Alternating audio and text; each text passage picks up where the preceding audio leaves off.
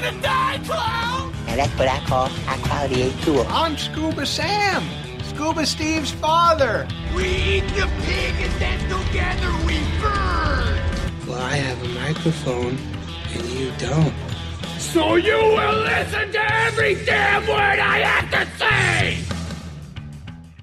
Hello and welcome to the latest installment of the Billy Gilmore podcast, uh, the podcast for the discerning Adam Sandler fan, the pod for the fan of the Sandman. Uh, I am your host, as always, Wilson Smith, and joining me is. Hi, this is Chris Giles.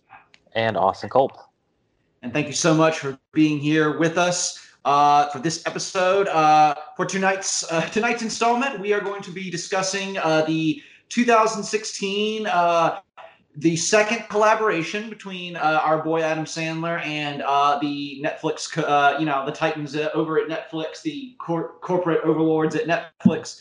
Um, this one is, uh, yeah, 2016. I believe it was released in May of 2016. Um, the Dover. Um, wait, hold on. I'm sorry, that's the Do Over. Um, so the Do the Dover The Dover. the Dover directed by Stephen Brill, uh, who has been uh, a Sandler boy in the past. Um, star- co-stars David Spade, Paula Patton, uh, Michael Chiklis, uh, a few other assorted folks that we will get into. Um, so yeah, we're very excited uh, to have you with us. I hope you all had a safe, uh, happy Thanksgiving. I hope you all uh, stuffed yourself with uh, turkey or tofurkey in my case, uh, and uh, enjoyed uh, marathon back-to-back viewings of The Ridiculous Six, as I assume we all did. Um, yeah, so before we dive into the film proper, though, uh, there's been a little bit for the first time. All's been quiet on the Adam Sandler front for a little while, um, but recently there have been a few a few updates. Um, guys, want to want to fill in the listeners on what's been going on in Adam Sandler land? Well, it seems that um, today's uh, like, excuse me, today is a Sunday, and it seems that um, as we're recording this, uh, there is a broadcast of the MTV Movie Awards, and it looks like they are doing like a special award for our friends Adam Sandler and Drew Barrymore. Um, I guess sort of like a, is it kind of like a like a like a legacy career sort of award, Austin? I think so. I kind of gather it as being more of a. Uh, we had this show booked and we had nothing else to do because movies kind of ceased to exist for our audience in the year, and we're honoring people who have had a legacy in in film. Because there was like a lineup of like several, like ten to twelve people, it looked like, um, who are all going to be honored tonight. So yeah, it it is going to be honoring among others, Adam Sandler and Drew Barrymore for their career in film. That works for me. That's Um, and like any excuse to get those two together, like filming some sort of like silly bit, is always a good thing. Um, and Austin, I believe there was uh, there was also uh, an update on uh, you know, and this is particularly fitting because we have ju- only just embarked upon the great Adam Sandler Netflix project. Um, but I believe there was a, there was a, a, a statistic about uh, about uh, Netflix and Adam Sandler movies. Wasn't that right? Yeah, he's reached over two billion views total um, in No, in his no. Netflix career. Two two billion hours or two billion views. Um, is it two billion hours uh, or is it views? It's um, it's hours. Two billion hours. Sorry, views I- would be incredibly many more hours. It'd be double basically. This there so so this Yahoo Entertainment article posted on Friday, December fourth.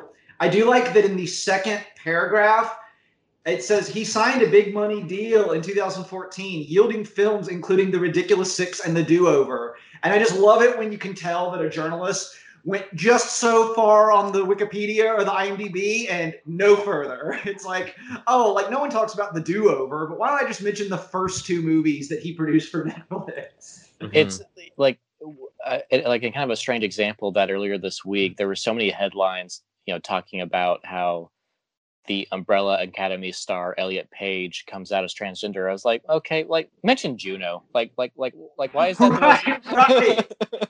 It's so the- strange that it's like wasn't wasn't Elliot nominated for an Oscar for something? I can't put my finger on it, but He's Yeah. been on the scene for a while now, and most people aren't thinking about Umbrella Academy. That's a that's a random aside, but but that does crack me up. Like Yeah. it's Yeah. like it's so obvious when that happens and so avoidable. yeah. Elliot, star of Hard Candy. That's one of the four films here on the IMDb. it's it's a good movie.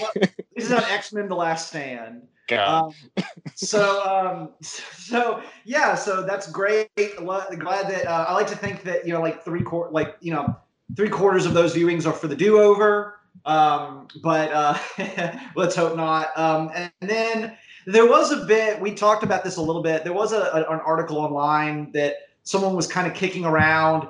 It the headline made it seem like maybe Adam Sandler's going to make a sequel to Billy Madison, and then in the actual, you know, like a lot of I think like clickbaity type journalism these days. We're not trying to go in on journalists right now. This is just we're just reading the news.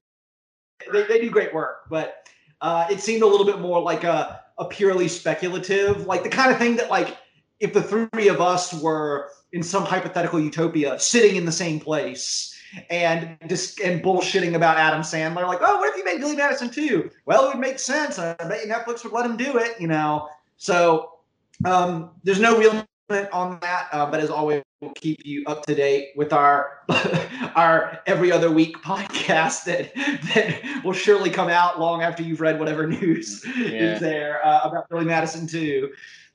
We were we were talking about this earlier like and what i and what i was thinking about was like you know in general aside from the grown-ups movies which are you know kind of an exception that proves the rule and the hotel transylvania films which are you know kind of like this very family friendly franchise that you know isn't like like those are special cases for the sandler uh you know squad um he doesn't really do the sequel thing um you know he works a lot with the same people obviously but he's kind of just moving on to different sort of stories characters and and dynamics and i kind of and i think that's cool about this very long and hugely financially successful career in an era when everything seems to be all like ips and you know like franchises and sequels. I like that sandler doesn't really do that. So i don't necessarily want or need him to do a billy madison 2 of course if he were to announce it i would be excited um at the end of Billy Madison, he's like, "I'm going to college and I'm and and I'm and, and I'm going to be a, a teacher."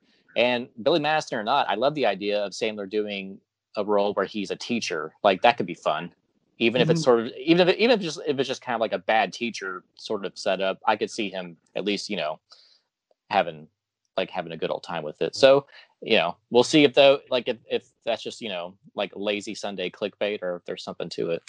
I mean, like piling on to the lazy Sunday clickbait, it does say that Billy Madison was produced by STX Entertainment, which STX Entertainment you might recognize. They did recently. Uh, they did a. They had a promo special happening at, at Regal where they had last year Hustlers, Twenty One Bridges, and Countdown. Uh, so they're they're a company that's like fairly young. So I don't know how they mixed up that they were involved with Billy Madison. They they started in 2015 with The Gift, from what I can tell. Wow. Uh, so this article I- I- is pretty What are the off. Well, what are the what are the like? Can we think of a comedy sequel that has taken that long to come out that has been because like that you know Bad Santa Zoolander. two, Bad Santa two bad, Zoolander two bad, Dumb and Dumber two to bad. Um, I, you know, Anchorman 2, I like more than most, and that's a nine year gap, and that's about as close as that has come. I did think, like most of the world, I did think that Bill and Ted 3 was insanely charming and fun, and those movies were never more than like I never thought the Bill and Ted movie, the original Bill and Ted movies were like laugh out loud, like gutbusters. They're more just like charming, like smile, like like chuckle to yourself, like hang hangout movies in a way. yeah. I mean, there's a lot of yeah. fun, but you know, it's so the third the third one definitely measured up to that. Didn't disappoint, but other than that, I mean, I think especially I don't know. What are you thinking, Austin? I mean, I guess we'll see how Ghostbusters Afterlife if it if it's is it technically a sequel? It is technically a sequel, but I also, based on that trailer, it appears that everyone involved in that movie forgot that it was a comedy. Um, it looks more like someone took. You know what that? I, okay, we're, we're, we're gonna get off this because this is a tangent. We're tangents within tangents, but that that trailer for Ghostbusters Afterlife, or the teaser, I suppose, that was released before it was unceremoniously punted to next year. Um, that teaser looked for all the world like that fake Power Rangers teaser that the director of Detention made, where it was like grim and gritty Power Rangers reboot before they actually did a grim and gritty Power Rangers reboot. Mhm. Yeah. Um, it just like yeah, it just kind of looked like the like you know playing the theme, the Ghostbusters theme, but like in the mournful, like haunting piano version. Like it's like oh, this Yeah. is not like I don't love that. I yeah. Anyways, let's not talk about Ghostbusters anymore because that's a whole other podcast. um, so, anyways, let's you know if Billy Madison two comes out, we will absolutely you know uh, watch its progression with great interest. Uh, to quote Chancellor Palpatine, but uh, otherwise uh, we are otherwise we are you know Adam just keep doing what you're doing. You're you're killing it. Uh, we know you listen, so just hear us on this one. Um, Oh, and happy birthday, Judd Apatow, who also Happy- is a listener. Happy birthday to Judd Apatow, who is Yeah. qu- yeah, quite obviously a listener to the Billy Gilmore pod. and today is December fifth, twenty twenty. Just That's to give right. a, a That's cue right. of Wait, when it- his birthday. today's oh, the sixth. Today's the sixth. Yes, here's the thing. Um, it's fine. Time has no meaning. We all know this. Um, if any lucky listener is listening to this years later, just remember this was all happening in 2020. Context matters. Um, so I think that does it for Sandler news, correct? Mhm. Um, oh, I did have one. This is not news, but this was just an amusing thing. Um, and it's somewhat weirdly tied up with this movie in, in, in certain ways. So the filmmaker David Fincher has a new film out uh, on Netflix. That's the way it's that's the one way it's connected to what we're talking about. It's a Netflix film. Uh, Sandman paving the way for David Fincher. It's fascinating that the last time David Fincher had a feature film, Adam Sandler was still a year away from having a movie on Netflix. Um, and Wow. it's Yeah. you know that was six years ago. Um, but I, to commemorate this, I have been going through every David previous David Fincher movie I, over the past few weeks. I've been watching all the David Fincher films, and the other night I made it to Gone Girl, his last feature film until Mank, and uh, my girlfriend had never seen it, and so we were sitting there watching, and there's this amazing bit. I guess mild spoilers for Gone Girl if you haven't seen it, but uh, Amy, the, the the Rosamund Pike character, is sort of talking about all the shit that she has done, like the way she sacrificed herself for her husband, and how dare he not appreciate that. And one of the things that she says in passing is, uh, hold, hold on, I, I wrote it down. Where is it? Uh, she says, I, I drank, uh, I drank domestic beer and watched Adam Sandler movie while watching Adam Sandler movies. And that is what she says is like this unspeakable, like in addition to like Ben Affleck's an unemployed dude who's like playing video games when she's going out, walking out the door to work. Like that's that's part of the shorthand to show like, listen, like I did everything I'm supposed to do as a girlfriend and a wife for this dumbass man. Um, and so I, I and I did the uh, I, I don't know if you've if you've seen if anyone's seen the meme online of, of Leonardo DiCaprio from Once Upon a Time in Hollywood pointing at the screen, but that was what I did. when, that was what I did when she said drinking drinking beer and watching Adam Sandler movies. I was like, oh, oh, oh that's me. Um, so so anyways, that was fun. And weirdly enough, David Fincher kind of gets a shout out in this movie. And that movie, of course, is The Do Over, directed The by. Stephen Brill. The Dover. Um, so yeah, I think uh, this one comes pretty pretty quick after Ridiculous Six. I think Ridiculous Six was late uh, early December 2015. This is May 2016. Um, and it basically, uh, yeah, let's let's let's let's let's talk about it. Let's talk about what this movie is about. So uh, we get started uh, at a uh, class reunion for the class of 19 high school class of 1991. Uh, we get instantly we get our first Sandler Squad member. We get Jared Sandler. Uh, I finally know learned to spot this person. He's been in enough of these movies. Uh, so Jared Sandler is the DJ. Um, and uh, he throws it over to like, oh, let's throw it to the class of '91 prom king and queen. The prom king and queen walk in, and it's and it took me a few. It took me like a scene or two to recognize that this was Sean Astin. It um, Um, it it like took me watching like like literally playing this movie over again as soon as we started recording, looking at him on the TV, and then still having to look at Wikipedia and see the name Sean Astin for me to make the connection. I honestly did, did not recognize him. Well, because Yeah. he's got like he's he's got like a like a kind of sort of thick head of hair, like you can't really see. But I thought he was, I thought it was Jonathan Loughran at first. I thought it was Steve Zahn. I thought it was Steve Zahn too. That was good too. um, so yeah, so basically, and then we where the camera sort of goes over, and we see standing amongst amidst the crowd is um, a uh, a suited, like a nice, like you know, just like a, a regular business, ca- you know, casual business suit, suited David Spade with glasses, looking a little nebbishy. Uh, Mhm. And he is doing a voiceover. Um, don't know why there needs to be voiceover in this movie at all, but uh, ne- never, ne- it's never funny or ma- makes sense. Like, who is he telling this to? um, yeah, I, maybe, I, maybe it's like a Princess Bride situation. He's like telling it to his grandchild, like decades later. Um, but uh, yeah, it's it's weird. Um, so David Spade is talking about like what was you know the, the feelings that being at a reunion bring up. Uh, you know, were you a loser? Were you a cool guy? Were you a pothead? Blah blah blah. Really makes you think. And uh, Adam Sandler sidles up to him. Uh, so Adam Sandler is playing Max. Uh, Maxi Pad for, uh, is his uh, is his nickname. That's what's written on his name tag. Um, and he starts reminiscing with David Spade, like, remember me? I used to live like across the street from you. Uh, and uh, remember, like Adam Sandler saying this, he's like, remember we like you like spied on my mom while she was showering, um, and uh, she knew the whole time while you're watching. Um, and it turns out that David Spade is married to the former prom queen. Um, but it's very clear from what we've seen that this former prom queen is like clearly still into. They kind of weird. They kind of did, like. I thought that that shoe was going to drop before the movie really got into gear. Like it was going to be like, like, but they kind of don't imply.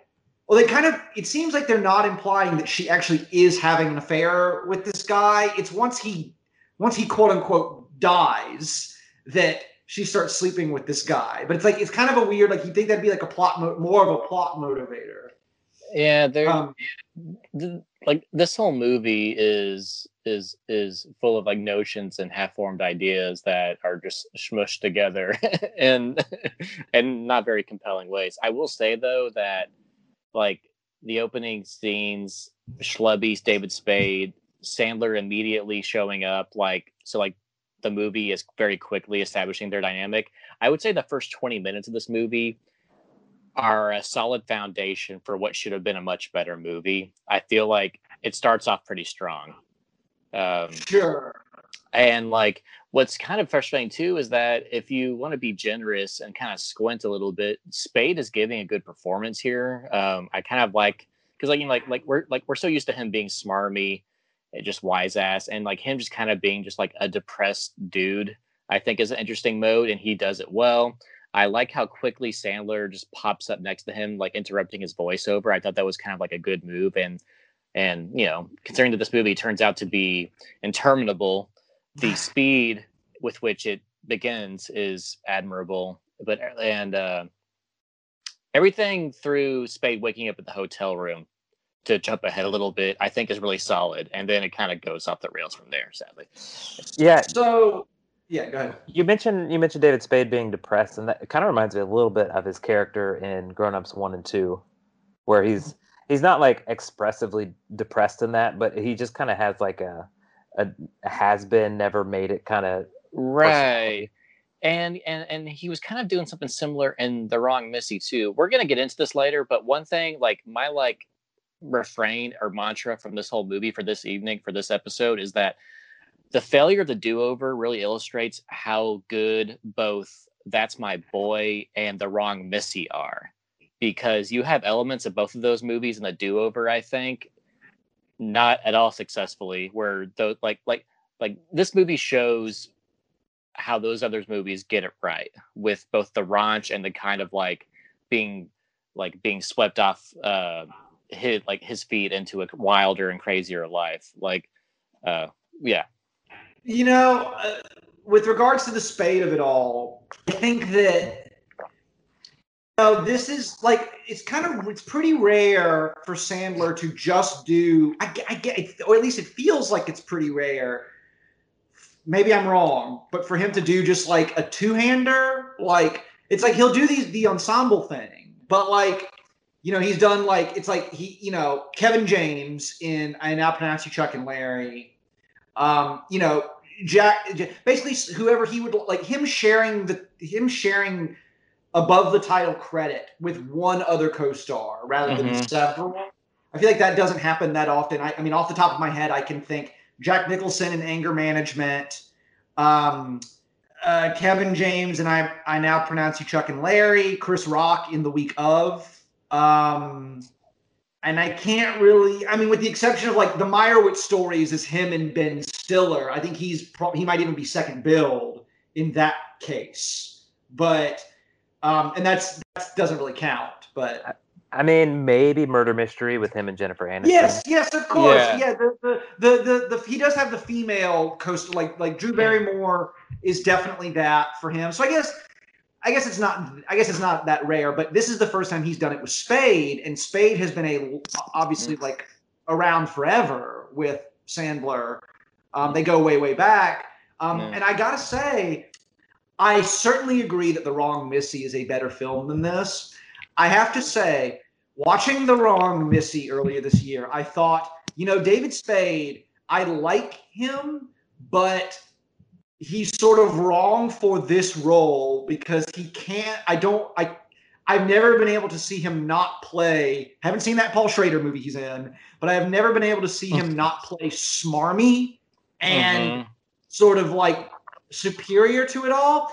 And I have to say, I actually did write in my notes at one point: Is David Spade good in this? Because I think he kind of, I think he kind of nails it. Even even when the movie goes off the rails, I think that he, I think he does a good a good job. Like I don't know. I I think he'd like just like little things because I think what what works really well here is that obviously he is just sort of like a sad um schlubby dude but he's he like he still has that smarm but it's just kind of this muted deflated he makes his little quips only to himself like he's the only one who can hear them so like when his shitty stepkids are like, "Where are the fucking uh, uh where the fucking fortune cookies?" And so he and, and so it, and then it cuts to him like going back to the restaurant and like walking back to his car, just kind of yeah, I got your fucking fortune cookies, you assholes. Like he's still David Spade, but just like a very sad version of it. So I think that works.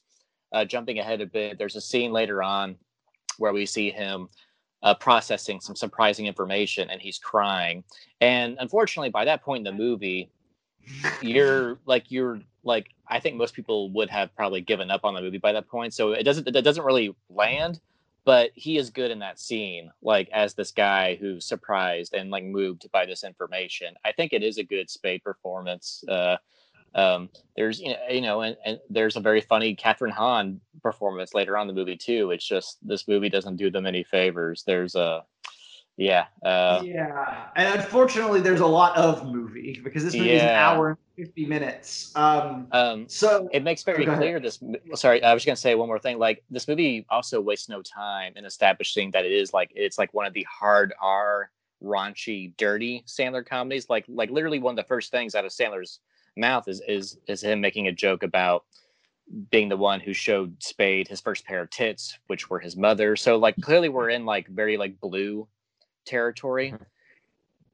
And maybe the and maybe like the most recent movie that we were in that kind of level of raunch was i believe that's my boy which works so well which is so funny which is so confident in its in its um in its sort of trash uh you know uh uh tone whereas this one whereas this whole movie just feels gross like yeah, it's gross. It's gross and kind of you know, that's my boy. You can't accuse it of not having the courage of its convictions. Right. the do over is a little bit um, of a, a little bit of a pulled punch with regards to its rating um, because there is like raunchy stuff in it, but there's nothing truly like you know lots of you know a bunch of f bombs which aren't normal for Sandler's movies um, or the Happy Madison movies. You know, drug use, uh, things like that. Uh, but it's certainly not in the realm of like offense giving offense um, like you know in, with that's my boy. Um, the uh, yeah, so basically, uh, the David Spade, uh, going back to the prom or the prom, the reunion scene. David Spade, uh, after talking with Sandler for a while, and they're they're reconnecting.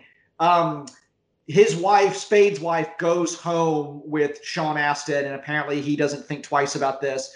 Um, and Sandler mentions, I'm just going to be referring to him as Sandler. I know it's Max Kessler or whatever. I'm just going to be referring to them by their actual actor names. Um, Sandler, Sandler. he gives us the first product placement uh, of the of the movie when he mentions Bud Light. Not it's like, oh, I used to like you used to drink Bud Light, didn't you? And it's like, well, I mean, you get what you can in high school, but I take his I take his point, I guess. Um, so cut to them drinking Bud Light, uh, talking about why they don't hang out anymore. Uh, Sandler talks about how he was antisocial uh, after his dad died, and Spade sort of like helped him out as a kid. Um, Sandler then says that he's an FBI agent, uh, and then immediately pulls out a joint and gives it to David Spade. But he claims he can't smoke it because he himself because he's law enforcement. Somehow David Spade like doesn't he, it just doesn't like register with him that that's like the craziest thing in the world that like an FBI agent would hand you a joint.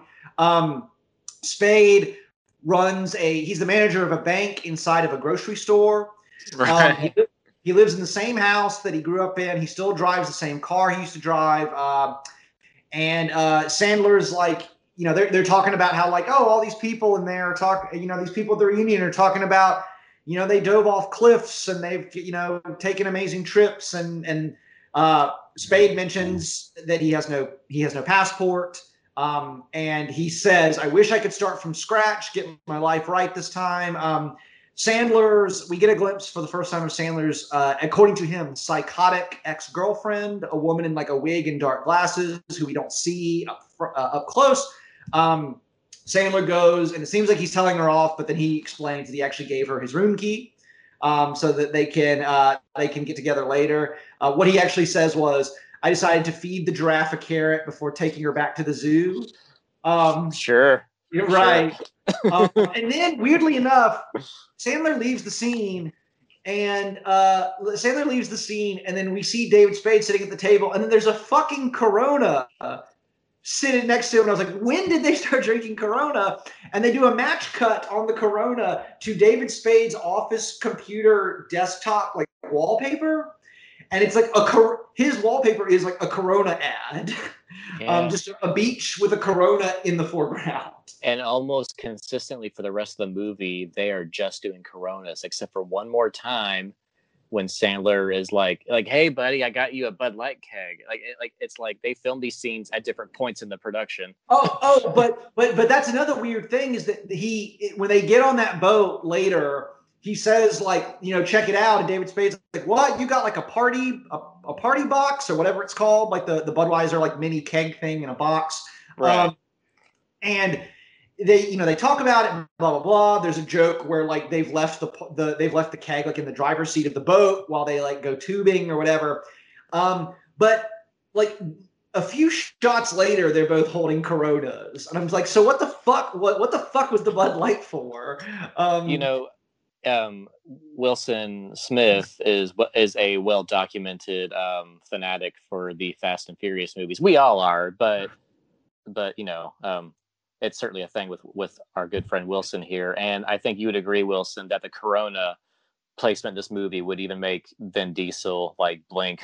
yeah, no, and it's and it's weirdly it's weirdly kind of fun. Uh, it's really kind of funny because in the Fate of the Furious, one problem with that movie is sort of like conceptual. Like I think it speaks to like conceptual flaws with that film is that suddenly anytime anyone's drinking a beer in Fate of the Furious, it's a Bud Light, not a Corona.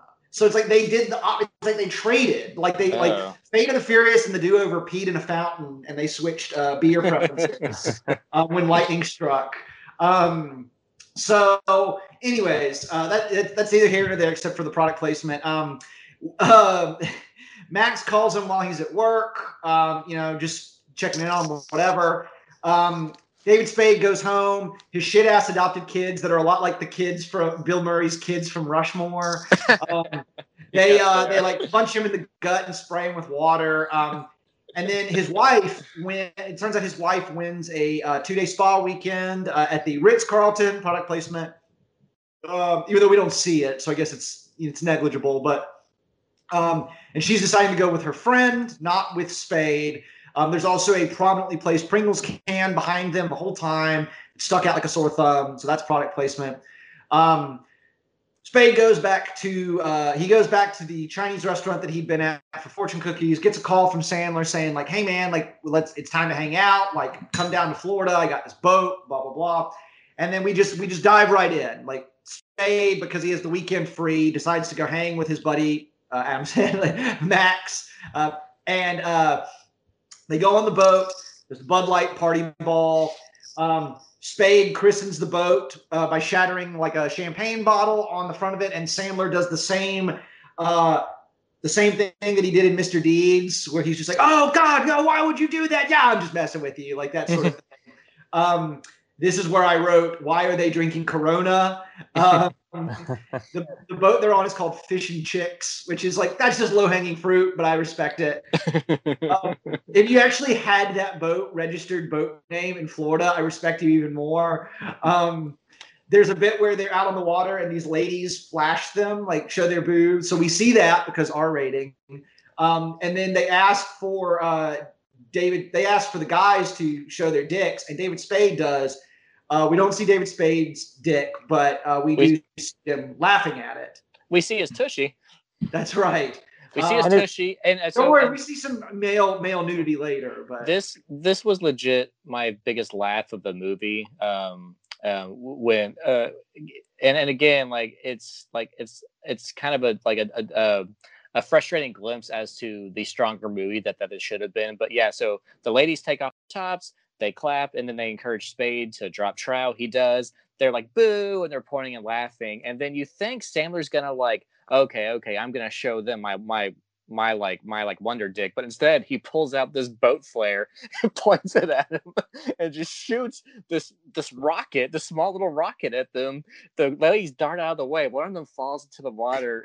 it's it's I did legit like I was like, oh, is he like a psychopath? I forgot Yeah. what this I forgot what the movie was about. it's a really good bit of physical like humor um and the movie and like i you know i'll take the chuckles here where i can get them but that did make me laugh it was like a, it was it was a well constructed and, and well timed gag austin And What it, is this is this the uh, is there another Happy Madison film that has nudity in it? Because this, this film has a lot. There's Thor. gotta be so- there's gotta be something in that's my boy, right? Ye- uh, I just I feel just like- can't remember anything. I, I feel like even There's probably a strip club scene. there's probably a strip Yes. club but Yeah, you don't bacon like, legs. you never see any like nudity from the like hot teacher character they kind of keep that under wraps but i yeah there is a strip club that's And- not really he just he just doesn't really go there that often it's not really his thing yeah, is- it seems Especially because he put, he puts his wife and daughters into all his movies. Well, like it's probably not the most like yeah. it seems so gratuitous don't know. here, and it's. I, I will say the, the one of the most obnoxious things in this movie is, and it only happens a couple times, but there's like music cues uh, that are just like country, like Kenny Chesney country music, yeah and it's just like, obnoxious and like such a weird vibe. I mean, it, it it works with the Florida vibe, but it's just such a different thing than we've experienced. I feel like before this it's not- movie '70s hard Like- rock country. this movie like like th- like this is the movie that amy from gone girl probably had to watch. And like that's why she was so mad and and and and like vindictive. Like like every like obviously throughout the duration of this podcast where we are celebrating what we love and also defending what, what we feel has been unfairly like maligned. Um this movie would like I give some ammo to like the worst sort of like critical cliches of why Adam Sandler movies are gross and bad and stupid. Like like this movie has a lot of those elements in it, unfortunately.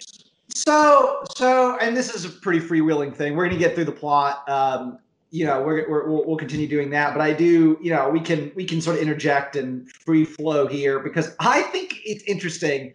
For years, I saw this when it came out, and for years, I have said that it is absolutely bottom of the barrel. Adam Sandler, like not my least favorite, uh, because that's Men, Women, and Children. Oh, but like sure. true, but truly like dire, uh, offensive, blah blah blah. I I don't know. I'm not here. I'm not here to defend the do-over. Really, it, it may be re- maybe relatively compared to some other reactions, but I don't know what it is about this viewing.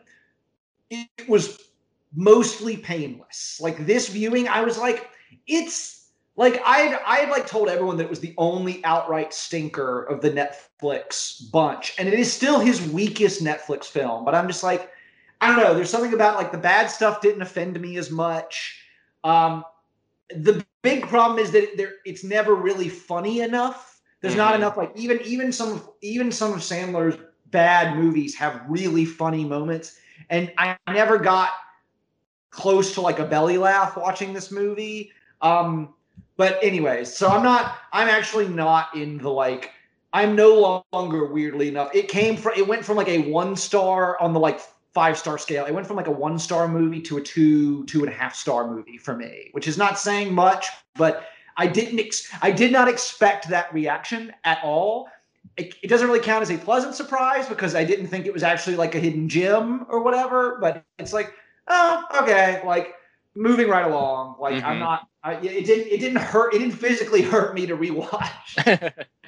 um, yes. So, anyways, we'll uh, well, we, we we can talk more uh, about that. Uh, let's. This plot is weirdly convoluted. It's not written. This script was not written initially, at least by Sandler and Tim Herlihy, and so this this seems like something that Sandler read and was like, oh, like murder mystery, where it's like, oh, like I can make this work for me. right.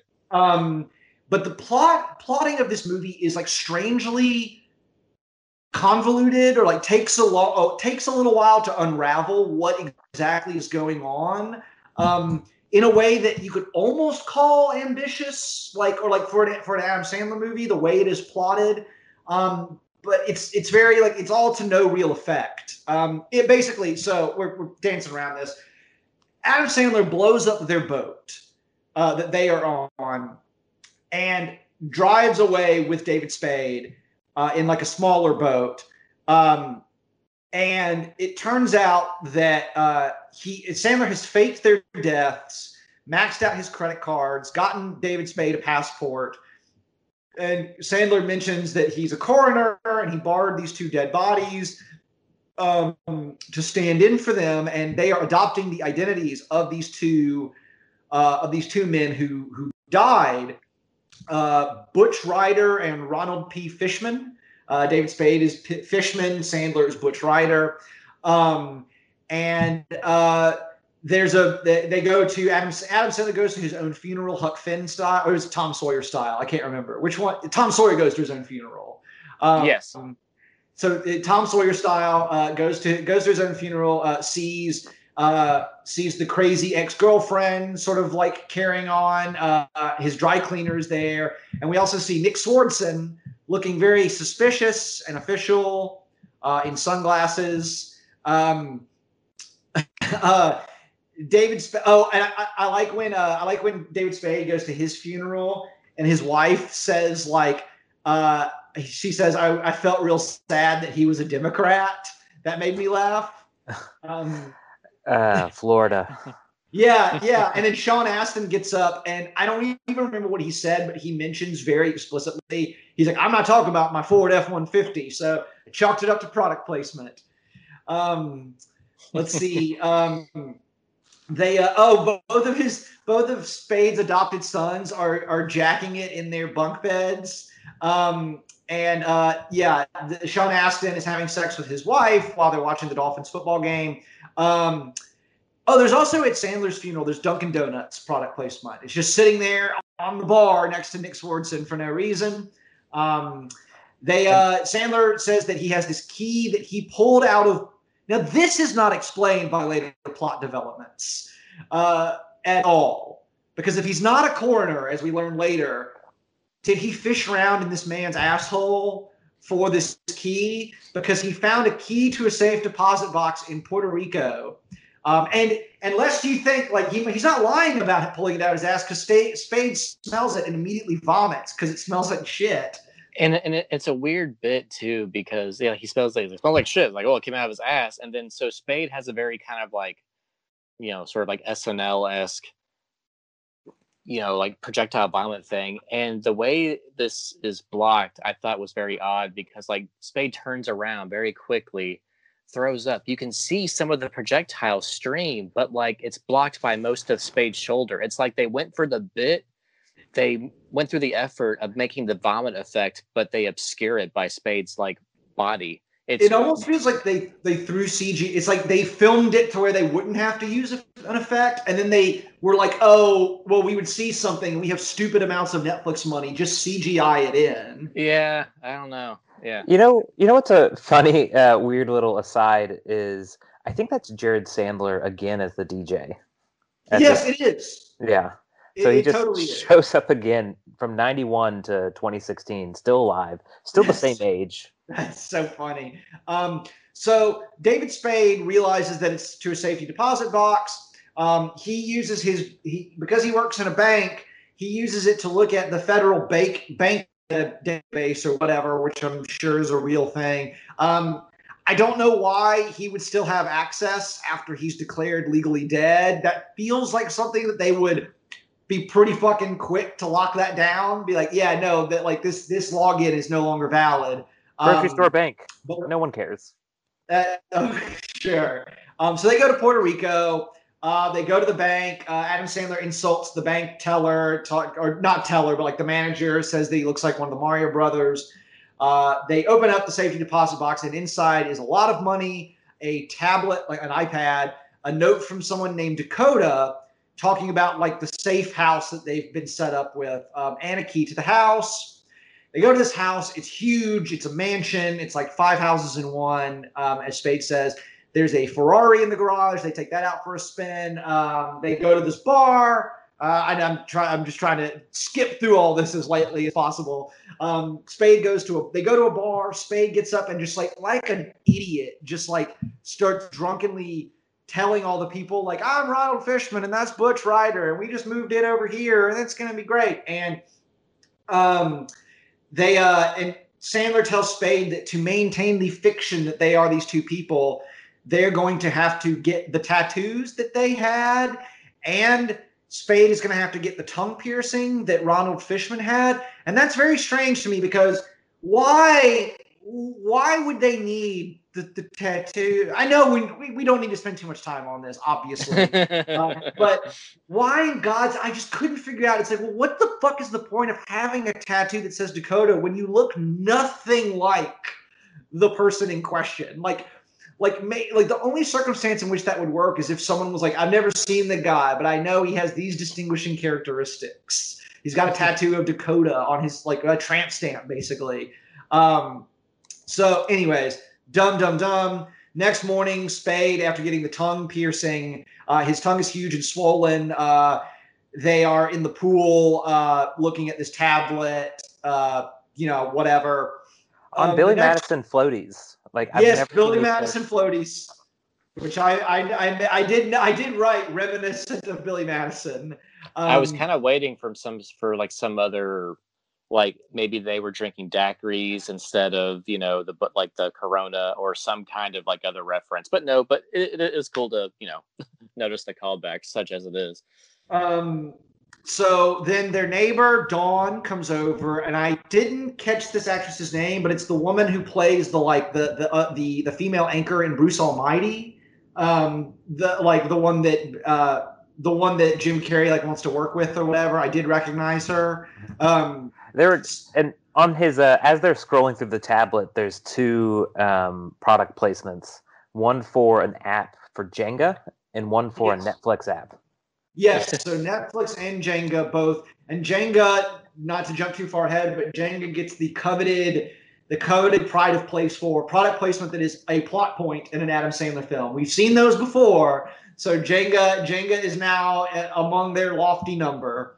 Um, so, um, and J- I don't actually know how Jenga works on an iPad. I don't know how Jenga would. Like, I thought it was had to be in three dimensions that you. I mean, I, I, I don't know. Anyways, let's really getting in the weeds here. um, uh, so uh, I've been You asked the I've been home alone too long. Um, so then um, she uh, Dawn, the neighbor, mentions like let's let's go out clubbing. They go out to the club. Uh, Dawn's friend, a blonde Jackie Sandler, uh, Sandler Squad member herself, uh, Jackie Sandler, um, is there as Dawn's friend. And who else is there but one of my favorite character actors to see pop up in any movie ever, Luis Guzman. I, I Oh, love that man. He's the best, and I had completely forgotten. I was say I was saying to myself as I was watching, I was like, "Yeah, this is great. It's too bad he's not Sandler Squad because he hasn't really done like the." I completely forgot about Punch Drunk Love. Oh, that's Um, right. So yeah, because I was like, "Yeah, he's great in these early PTA movies," and I was like, "Oh right." And you also get um, the dude from 100% Fresh, Dan Dan B, whatever his name is, Dan uh, something. The guy who plays the piano in 100% Fresh. He's oh, here. is he the understudy or whatever? He's like the sketcher. Yeah, he's like sketching them and watching them the whole time. Well, I thought he was like I thought he was supposed to be like the, the like like like when you have a waiter at a restaurant and it's like, oh hey, so and so is going to be training with me today, like shattering me. I that's what I took from what Luis Guzman said was like this guy, like I'm your whatever whatever, I'm like your shot grabber or whatever, but uh this is like the person studying under me. Gotcha. I looked away from the initial introduction and saw him just in the bedroom in the next scene. His name's Dan Bula, but he's been Shoot, recurring a few times now. uh, shooter boy. That's what he calls himself. He's a shooter boy and shooter boy in training. Um, so they lie to these women about being in their mid 50s, or Sandler does, and Sandler says, you know, they'll think you got the fountain of the of youth.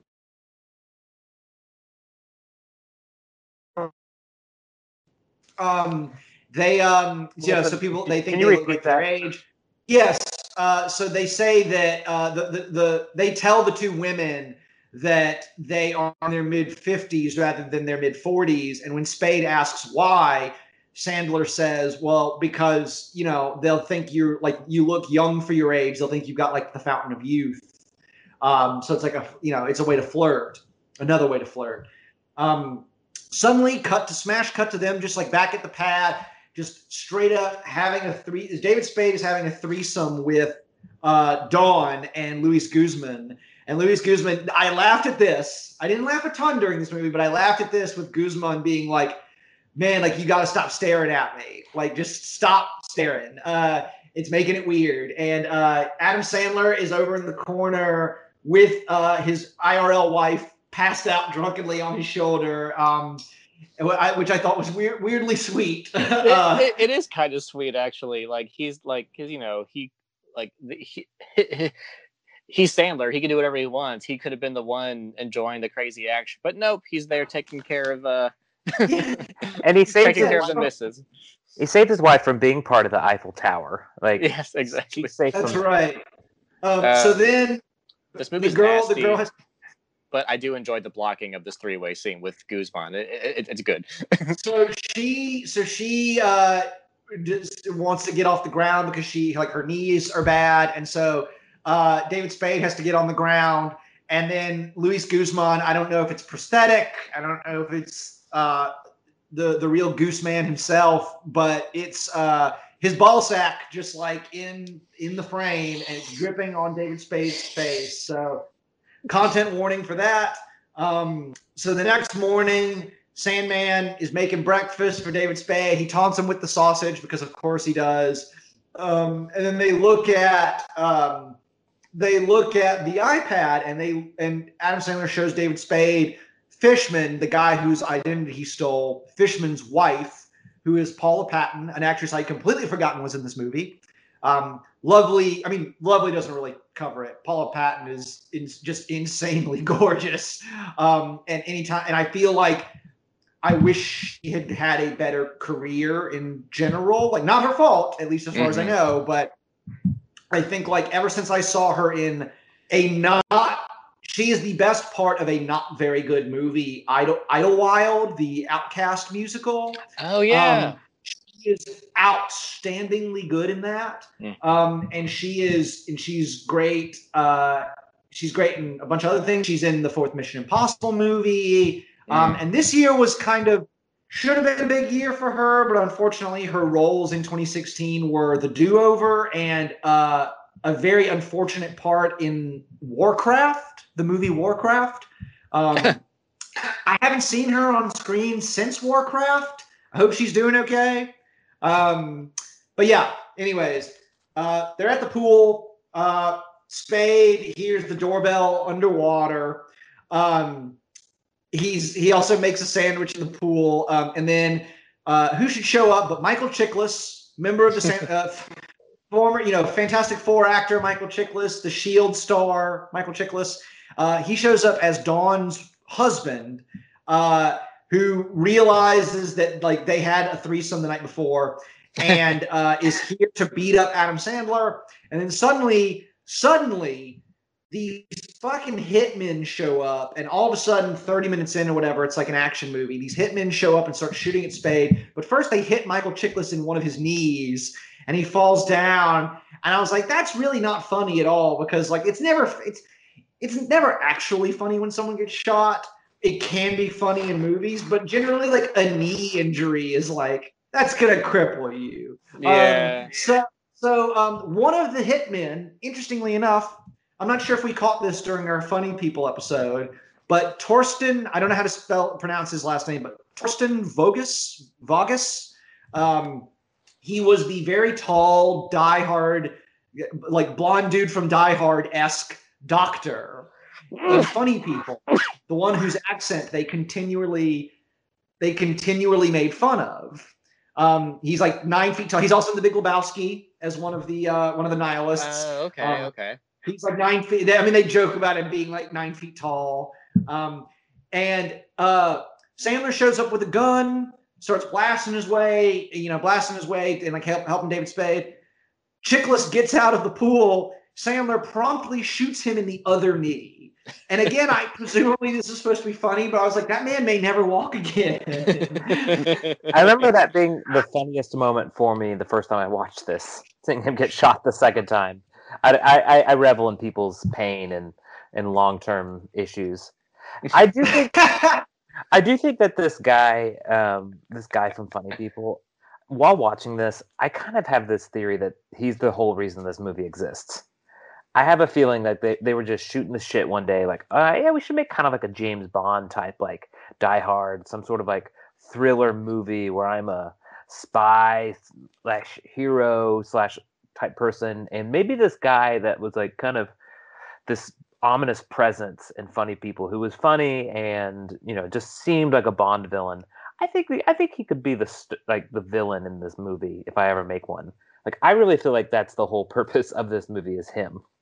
Well, it definitely feels like, and I, obviously we're sort of we're speculating here because we don't have any insider knowledge, but like it does, it does speak to me. Obviously, we talk all the time about Sandler Squad, and he likes to work with the same people, but it feels like it kind of speaks to that spirit of generosity, where it feels like, hey, here's a dude who real like all the Die Hard jokes aside, here's a dude who really should be like he would like I'm sure Sandler was just like this guy, this dude would kill it in an action movie. Like he would kill it as like a, a scary villain. So like why and then when like either either they that's the genesis of it or when they come around to like making this movie Sandler ha- keeps him in mind like oh I got to call that guy. Um which is I great. I also want to say that he probably, looking at his uh, track record, he works. He's worked a few times with um, the uh, famous director Rob Zombie, and I have to assume this was also an opportunity to pull him out of that because you have to pull people out of Rob Zombie movies so they never go back. That, that's true. That's very true. Yeah, if you if you're not careful, if you're not careful, you'll fall into Rob Zombie's filmmaking family, and that's not a place you gen- generally want to go. Yeah, Um, yeah, we'll talk more about that on our Rob Zombie cast. Um, but yes, the, the uh, the so so anyways, uh, Sandler uh, they they they escape in the Ferrari, and in the process of escaping in this Ferrari, they run over not run over, they just knock like Nick Swardson goes flying over the Ferrari. Um, turns out Sandler didn't research the people whose IDs they stole enough, uh, and like these two guys have been murdered. Um, Sandler admits that he's actually a guidance counselor, not a coroner. He's a guidance counselor who went to the police academy but failed the psych exam, which is just the movie Observe and Report. Um, he failed the psych exam and he also couldn't pop a wheelie on a motorcycle because he wanted to be a motorcycle cop. Uh, they decide they want to go find Paula Patton, and so they rent a trailer and drive to Georgia, presumably not from Puerto Rico, but that's never really covered. Um, there's a wanted poster in this neighborhood for Fishman, the character whose identity David Spade stole, and it's here that I started to ask myself, wait a minute, were these people not declared dead? Like, I don't like why? Because Sandler now he's a, he, he was lying when he said he was a coroner, but he says that he like gave them a cremation uh, or fake right. cremation, put like fake remains, and then he just like kept the bodies for his own purpose to fake his own death. And I'm just like, but why do people not? What do people think has happened to these guys? Like, has it been announced anywhere? I don't know. Who cares? Um, inside the trailer, Sandler's on the phone. Spade catches Sandler on the phone talking to a sex line, weirdly reminiscent of Punch Drunk Love, uh, while having sex with a sex doll. Um, they they tail Paula Patton while she's jogging, um, and Sandler makes the decision to like drive the the the the, the Winnebago or whatever, like drive it into Paula Patton and knock her ass flat on the ground. Uh, they could have killed her, but uh, they do that to like be like, oh, so sorry, like here we're doctors, we'll take you back. Um, they uh, they they they're sort of talking to her. Uh, they you know help they help her out. Uh, Nick Swardson shows up. Uh, and that freaks Paul Patton out because she doesn't suddenly doesn't realize who these two guys are. They have to kill her. She stabs David Spade in the hand. Uh, they uh, they show they they get in the Range Rover uh, at Paula Patton's place, and they, they, once again run over Nick Swardson, um, which is just like a theme, I guess. That's a running gag is him getting injured in car accidents. Um, I like, I kind of like the running gag of Adam Sandler showing people these incredibly gruesome crime scene photos. Um, and he, because he, because here's what happens is he shows Paula Patton the, the body of her husband, quote unquote, and Paula Patton immediately has a, a legitimate, not comedic reaction to seeing your loved one brutally slain, like their yeah. dead fucking corpse. She is like distraught and starts crying and weeping and uh, screaming, and it's just like, man, man, like what the hell? And um, and and like as awful as this sounds, like I feel like the movie needed more of that kind of confidence in its like dark or off color jokes because it's funny. Like it's it's awful, but it's funny. But like that the bit where Sandler just all of a sudden shoots the flare like at the like at the bikini ladies, like it needs that kind of confidence a la that's my boy for this sort of like like raunchy dark action comedy to work. It doesn't have enough of that, so it just feels sort of haphazard the whole thing. Yes. Um, yeah. And so so basically the uh, they go to this oh they, they learn that Fishman was the head of a pharmaceutical company. Um, Butch Ryder was a friend um, who was on the FBI's most wanted list. They go to this biker bar. I forget how they figure out that's where they need to go. But they go to this biker bar. Um, and uh, inside uh, I Sandler Sandler at one point has a joke where he says he talks about uh he's like yeah my favorite fruit is a peach. I could eat a peach for two or three hours. And I'm like that's a weird like I I know it's not a reference to Face Off but like that's the only other time I've heard that used in that context where Cage is like peach I could eat a peach for hours as he's like leering at that woman. Um, and it's just like, it, I don't know. It just, it, I was, I mean, what, is this a reference or? I you- felt like it was a callback to a joke they deleted or something. Yeah. Do you think they? So there's a joke in here. The, the bartender has this kind of like um, septum piercing that is like a bone s- split out both ends of his nose. Do you think he like cast these people and then makes the joke, or do you think he makes the joke, they cast them, and they put this bone spur in his like nose? Because it's like there, there's a Uh. few jokes made in spite of this guy, and it's like I don't even know who this actor is, and it's like it hmm it plays into Well, the, one of the few moments of humor in the movie. And I will say too, um, and this kind of harkens back to the David Spade that we're used to, but there's because like Sandler makes the first joke like, "Hey, good for you on killing that small elephant, so you could get the tusk in through your nose," and then later on, Spade, who you know is pretty milk toast and soft spoken, is like, "Hey, Bam Bam, can we get can we get another shot at Jameson?" And again, that was one of my big laugh lines in the movie. Just like it's like for a second there, they let him be old school Spade. hey, Bam Bam, give me another shot. I love it.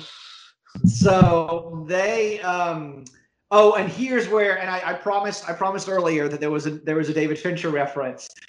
Uh David Spade here makes the uh I guess it's technically a Fitzgerald reference, but David Spade uh, overshoots the mark and claims to be 70 um, rather than 55, and Paul and that turns Paul Patton off. And Adam Sandler calls David Spade Benjamin Button um, right. which I was like, I was like, oh, like just watching that right on the heels of Gone Girl and the Sandler reference. It's like these movies are in dialogue with one another. They're speaking to each other. Um, so uh, they basically uh, Sandler gets in a in a fight with these biker guys in this bar. One of them is Jonathan Loughran, but he uh, Sandler Squad member Jonathan Loughran.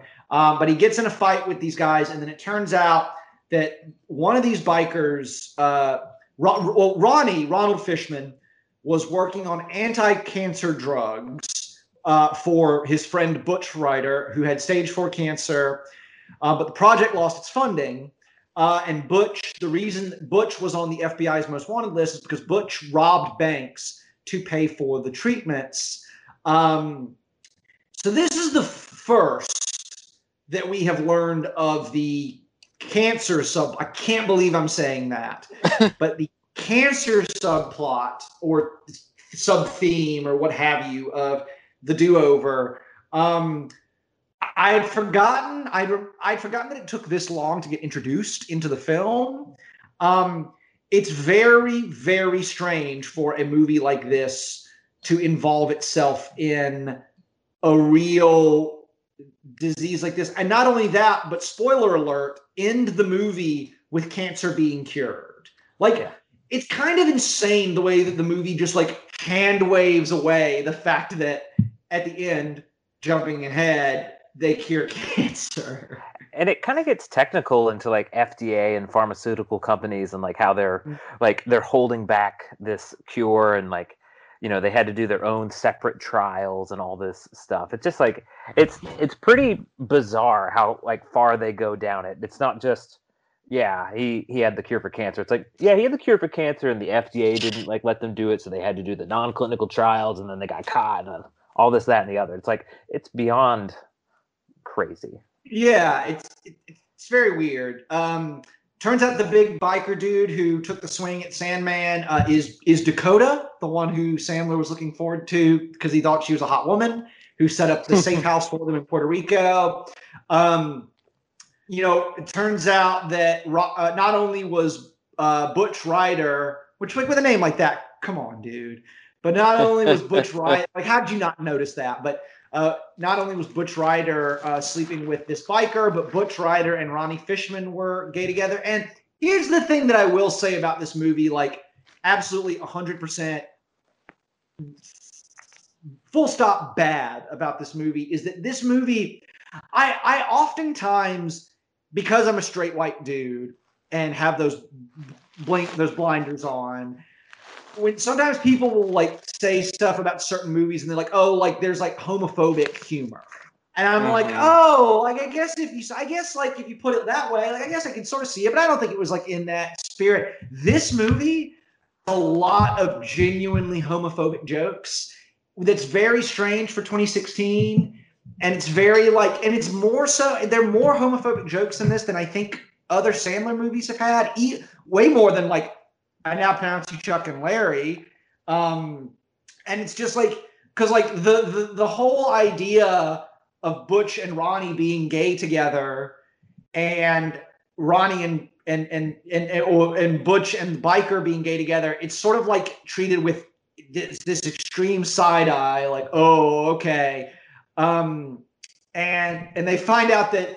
And now this this I don't think is homophobic just because like it's an invasion of privacy. It's not okay. But they learned that uh, David Spade's uh, so-called tongue ring is actually a cock stud um, that was on uh, was it was on Ronald's dick, and so uh, you know he's just had that in his mouth the whole time. Um, as they're getting ready to leave, uh, Dakota tries to kiss Butch, and Sandler rebuffs him, but not. He at least leaves him with a little something uh, by pretending to like deep throat his fingers, um, so that uh, Dakota will have something to remember him by. But that doesn't happen because Dakota gets shot by uh, the German man, uh, the nihilist from Big Lebowski.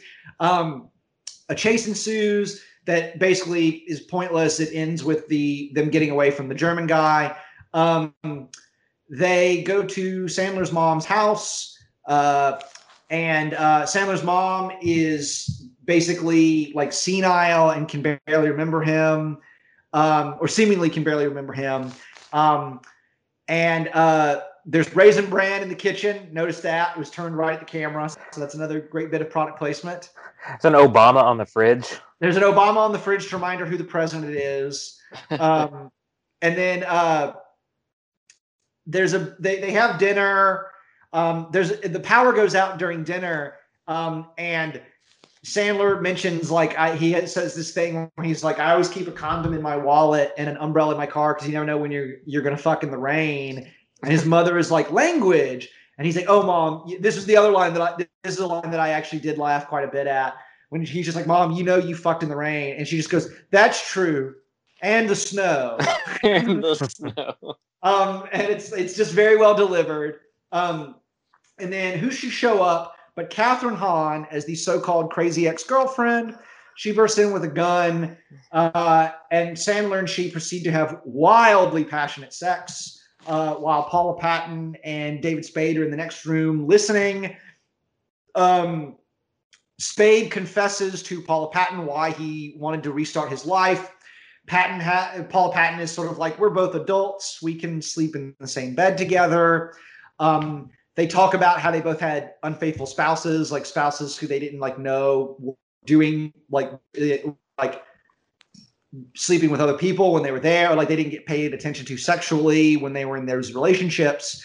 Um, it's again, I don't want to, I don't at all want to give the movie more credit than it deserves.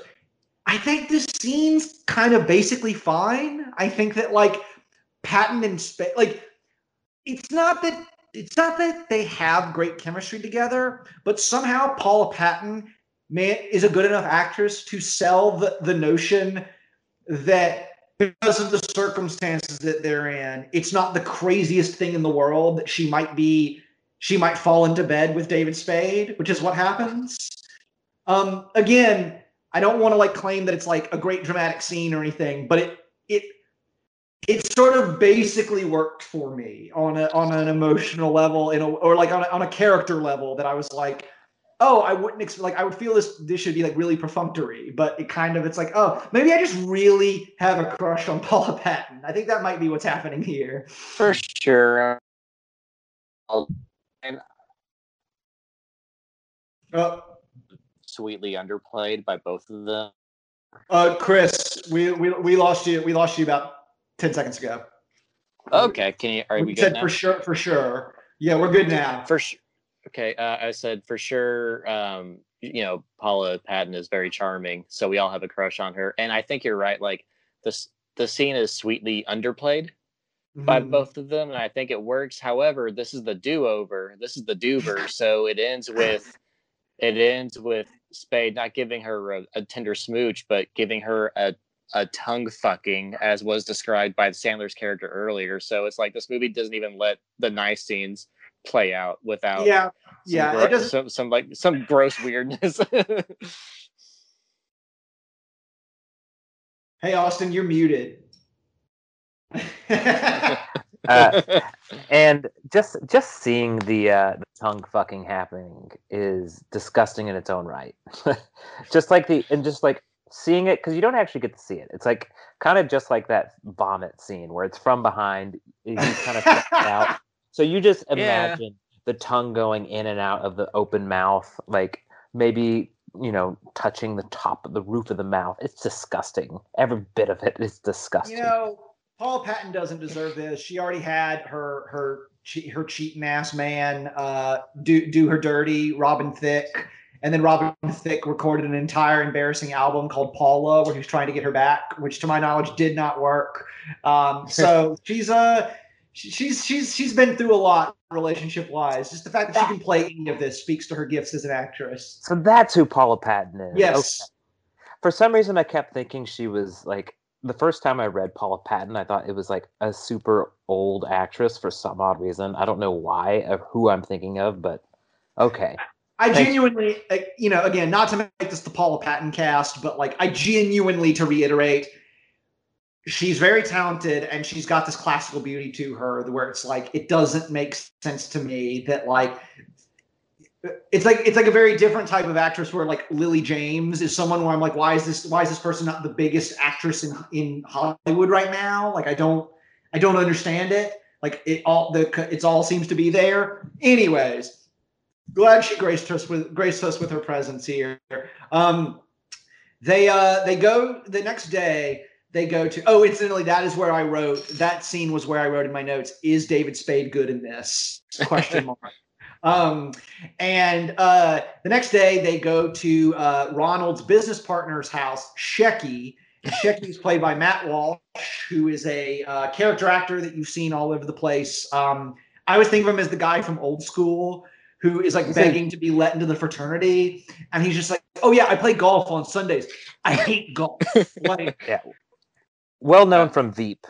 oh He- right, of course. I've only seen like two episodes. but He's yeah. amazing on Veep, and um, I guess with like the old school uh, Todd Phillips thing, he does have a, a funny bit in the first Hangover as like this doctor who is giving an exposition dump to Bradley Cooper as he very casually is like turning head and coughing with this elderly patient. Um, Matt Walsh is great. Um, he's all you know, like it's sort of like when I see Kathryn Hahn set up, like, oh, cool, Kathryn Hahn's amazing. Um, they're not going to save this movie because because it's, it's unsavable at this point. But it's always nice to see them. So th- this weird um this weird thing happens with uh in this scene uh well okay so they show they show Matt Walsh the dead photo of Ronnie and again Matt Walsh like freaks the fuck out uh just like Paula Patton did um and uh the, the which made me laugh and there's a very odd thing and I say odd in the sense that I, I genuinely don't know based on what the film shows us it's hard to tell how much of a joke this is supposed to be because there's a version in which this is very funny. Matt Walsh proceeds to, to explaining how he's had like a bad day or a bad week or whatever. He proceeds to tell this like litany of woe where it's like the soup kitchen that I worked in burned to the ground. and like he says all these other things, but it's like it's like like the like like like 10 Job stories rolled into one. Like it's insane. But again, it's not it's not really played for laughs. Like I couldn't tell what like it's like, are we supposed to think that he's full of shit?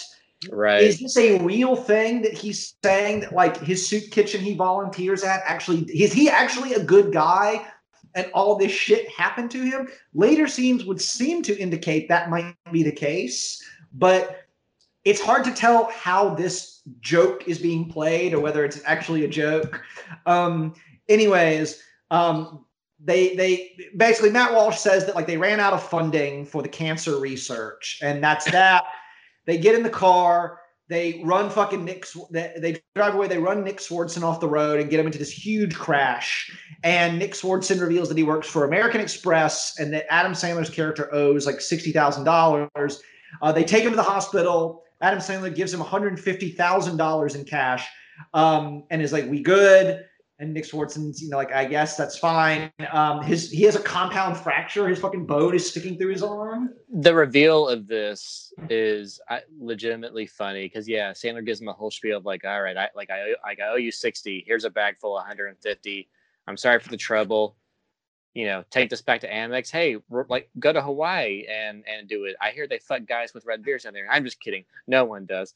But anyways, you're gets back teen on that shit and then he and then he walks away and then like you know it's like this wide shot and you see a gnarly ass bone sticking out of his arm. It's one of it's you know again we'll take the laughs where we can get them in this movie. It's a very good reveal. It we don't see it super often in the happy madison uh filmography but it's actually like there's actually like two kind of like good stunt scenes not stunt scenes i mean like more like uh, explosions and or uh, special effects, like between the car rolling over and crashing, and then the boat earlier exploding. Like it's actually like I, I found that to be kind of like striking on its own. Where it's like, oh, this is uh this looks pretty good for a stunt scene. I'd say that, yeah. I mean, the, it, you know, it did cost. This movie did cost forty million dollars, but I do think that, like, it, it, Yes, that that looked good. Um, this movie doesn't look.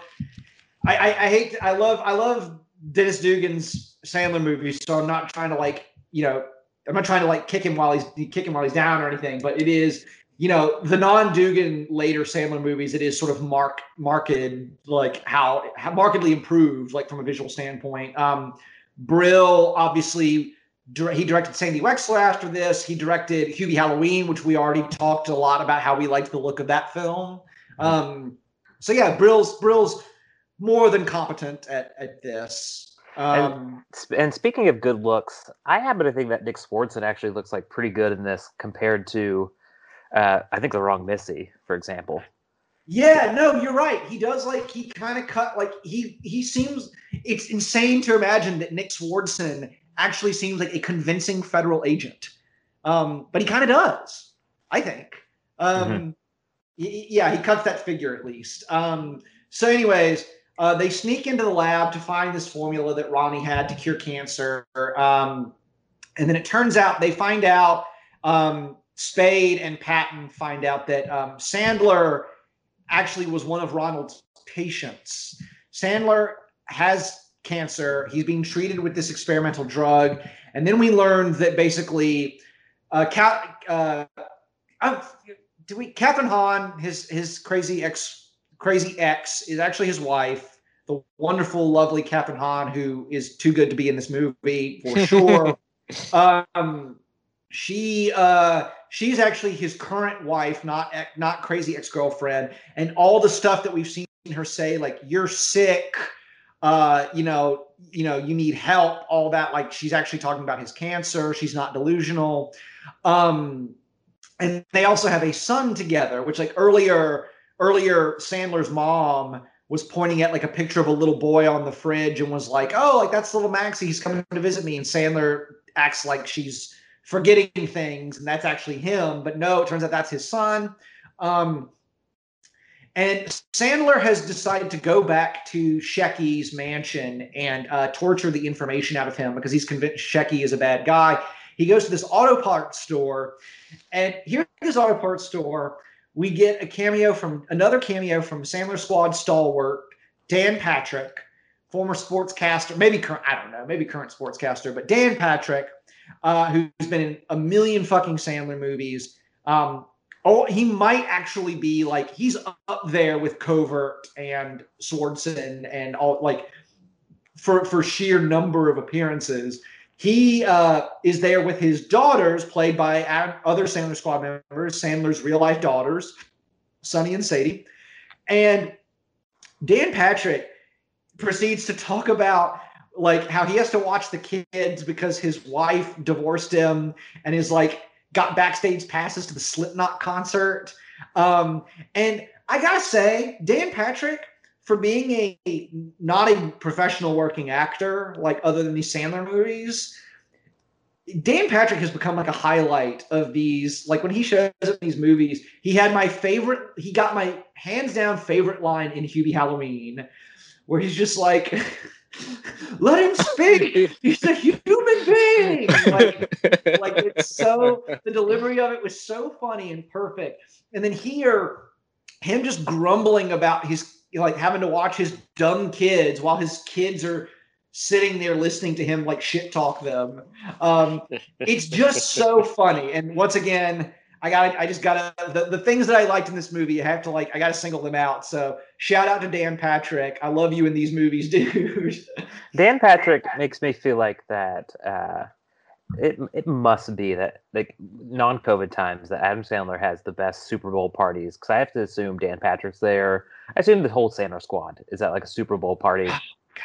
Oh, it that that I would rather watch. I'd rather be invited to that than the premiere of a movie. I would want to go to the Super Bowl party or maybe it's hockey. I don't know. Whatever the big sport is that they all watch together. That would be so great. Oh, oh my god! And I think like and like I I know uh, Dan Patrick actually I think in uh, the the the piece by uh, Jamie Keiles that uh, who, who we had on the show, I believe in that piece I think it's that piece. It might be another one, but someone at one point, someone like Dan Patrick talks to talk to somebody about like, oh no, like once I had no idea that like once you're in one of these movies, if you want, like you'll be you'll be invited back for all of them. Like like, and he was saying it rightfully, like he was delighted by it. He was like, oh, like it's like, oh, you'll you'll keep coming back, and it's like, oh, oh really? I thought I was just gonna. It's like, no, no, no. Like they like you absolutely will be. Um, so, anyways, love seeing him in that. Um, there's a funny bit, another funny bit, uh, because I have to single out the funny bits in this movie, uh, where Sandler wants to get. He's like, "What's that thing that Joe Pesci uses in Casino?" And and uh, the elder Sand, eldest Sandler daughter is like, "You mean a vice?" yes, a vice. So Sandler goes to he goes to Shecky, he goes to Shecky's house. Uh, he uh, uh, both Matt Walsh and Sandler like thought each other was were the bad guy, but Sandler like tackles Shecky and like breaks his fingers to get him to talk. And it takes him a while to realize that uh, Shecky has a gunshot wound. Like Shecky is sitting there bleeding out. Um, and uh, I liked uh, I, I, liked once again call back to the previous scene. I liked that Sandler's like I'm gonna I'm gonna torture you with a with a what the fuck is that thing called? it's, like, it's called a vice. And so he puts Matt Walsh's head in the vice, and uh, uh, basically Matt Walsh tells Sandler that Trojgard I I I, I don't know how you pronounce it but this the, these the assassins were hired by this company Trojgard uh, that is a chemotherapy company that wants the anti-cancer drug buried because they would lose billions or trillions in profits ultimately if chemotherapy was no longer a going concern. That is a remarkably conspiratorial and dark and like anarcho leftist like conception of the world. Like the yeah. notion that like a, a corporation would rather keep people getting cancer than let a life-saving drug. It's like that is that's another thing that belies the fact that this is or like undergirds the fact that this is not written by Sandler that it's like a, that this was like another script that they took and like adapted to them because that's I don't know. That's just like the, the movie kind of shrugs it off or wears it kind of lightly, but that's a crazy fucking thing to happen in an Adam Sandler movie. Like, especially a movie, you know, all these product placement, like you know, corporate buy-in to the Adam Sandler universe, and then it's like, oh, by the way, corporations would rather see you dead from cancer than give up on their profits. It's like, Jesus Christ, man. Um, so Oh, and he offers him Matt Walsh before he dies. He offers him his Nikes, which are like he says he knows a guy at Nike, so that's product placement. They have they're like red polka dots on white. Um, and uh, Sandler's like, "Oh, you know, thanks." Um, and then the big German dude comes in and ambushes them. Uh, and all the torture implements that Sandler had set up for Shecky, uh, this German guy is going to use on Sandman. Um, Spade goes over to Sandler's house and confronts Kathryn Hahn. Um, they you know learns that Sandler found Fishman and God, it's so convoluted. Why is it? Why is this like this? Found Fishman and Butch Ryder dead, uh, and then he hatched the whole scheme. It's very weird to me when you sort of like trace the yarn back to the beginning of the movie. It's like so Adam Sandler was a cancer patient who discovered that the people who were coming up with the the the life-saving drugs were murdered by a chemotherapy company. And he had the presence of mind to not only decide to assume these men this man one of these men's identities but also in addition to that to shake up his fuddy-duddy high school friend's life by bringing him in on a like that is so bizarre and goes so unexplained by the end other than it's just like well like he's a good friend it's like we put your life in jeopardy and also like why did you thought about that in the moment like i, I it's I mean, it's a breathtakingly bonkers and stupid premise if you drill down, which the movie doesn't. Yeah, it's in a weird way watching this movie gradually really show just how like far off track it's gonna go. In a way, it kind of reminded me of the feeling I got when I was watching The Cobbler, in the sense that like, okay, I see how this started as a good idea. I can see that. I can see how this seemed like they had something solid to go with, and then they just made a series of bad story decisions on top of each other, and you can't even recognize where you're at by the end of it. Um, you know, again, uh, I mean, it's an entirely different movie, but the first 20 minutes or so, like maybe like a more like depressing Alexander Payne esque version of like the, of like of like grown ups of like these two sort of dudes who didn't really make it far in life meet at the reunion and go off on some midlife crisis adventure. I kind of want to see that movie with Sandler and Spade and like them and, and like maybe even keep the cancer thing if you want to like I, I i but like them kind of like in a more sad mode and just you know sort of feeding off each other's energy and, and just and just sort of like chasing some kind of crazy like uh adventure. I i like all that and i like that dynamic in this movie but the rest of it is just off the rails man and not in an interesting way. Right. Um Oh, they also find out, by the way, in that with Kathryn Hahn scene, uh, uh, David Spade realizes that Jenga is like the Jenga app on the iPad is where they're keeping the uh, the, the, the the secret formula for the cancer drug, anti-cancer drugs. Um, also, she bought him the the doll, which is funny. Yeah. Oh, yeah, that is funny. Just, oh, like so you were on the phone when he was fucking the doll. She's like, "What are you talking about?" What do you mean? No, I'm just kidding. That was me. Um, but uh, but uh, so cut back to uh, Shecky's basement. It's like a wine cellar. Um, and the large German man is torturing uh, Adam Sandler, like shocking his balls and his nipples. Um, the the large German man decides to take this like gear shift and lube it up and stick glass on it and shove it up. Like, like Sandler, Sandler, like as he's getting shocked, says like as an expletive, "fuck me in the ass," and the German guy is like, "Oh, thank you for reminding me." He goes and he gets ready to shove this up Adam Sandler's ass, and then we get this very extended, strange gay panic joke where Sandler's like, "So you're gay?" and he's like, "No, I'm not," and he's just like, "Yeah, if you want to like shove that thing up my ass, you're gay." And he's just like, "Well, no, I want to torture you," and he's just like, "Yeah, like I get like if you're pulling out my fingernails, that's torture, but doing that, like that's you're that's pure like that's homosexuality." Um, again, it's it is weird and retrograde, and like I actually don't like normally. Again, I'm not usually the guy to like be attuned to that sort of stuff because of my blinders and my privilege and and, and things of that nature. But here, I was just like, uh, that's it's a little weird that it's like the whole thing is just like, oh, you're gay for doing this. Nuh-uh, yaha. It's like, eh. Um, anyways, Paula Patton shows up. Turns out dun dun dun. She's in on it. She's actually a villain. Um, she betrayed Ronnie for the money uh, from the chemo company. Um, and uh, she tells David Spade over the phone that Adam Sandler wanted to steal the drugs for the money. Uh, the uh, and she leaves, tells him to kill, tells the German guy to kill Sandler. Um, the German dude like puts the clamps on his the, the electric clamps on his own nipples to like give himself a shock. Um, and Adam Sandler like spills this barrel of wine that like hits the battery and electrocutes the German dude, uh, killing him presumably.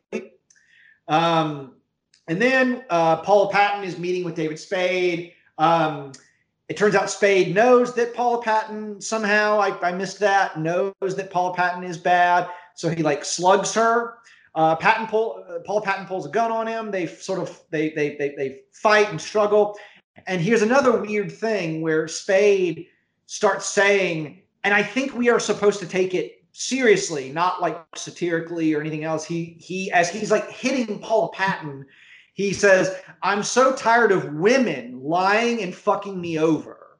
and like that to me feels like a line that you like a line that they would have written into like the remake, the new remake of Black Christmas, or like I was thinking about like when I watched Gone Girl the other day, had that sort of an expert like deconstruction of like duh, like shitty male fears about women.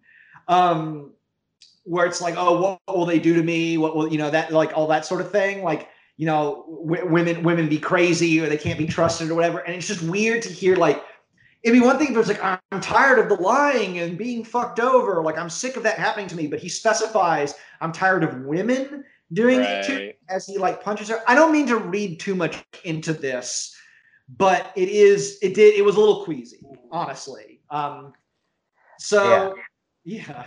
And I don't know if this was. I mean, this existed prior to like the Me Too movement really hitting. So I don't know if this would have flown after it. Even. I mean, it just seems weird. Yeah, so it's pre it was pre pre Trump election. It was a and I don't I don't mean this facetiously.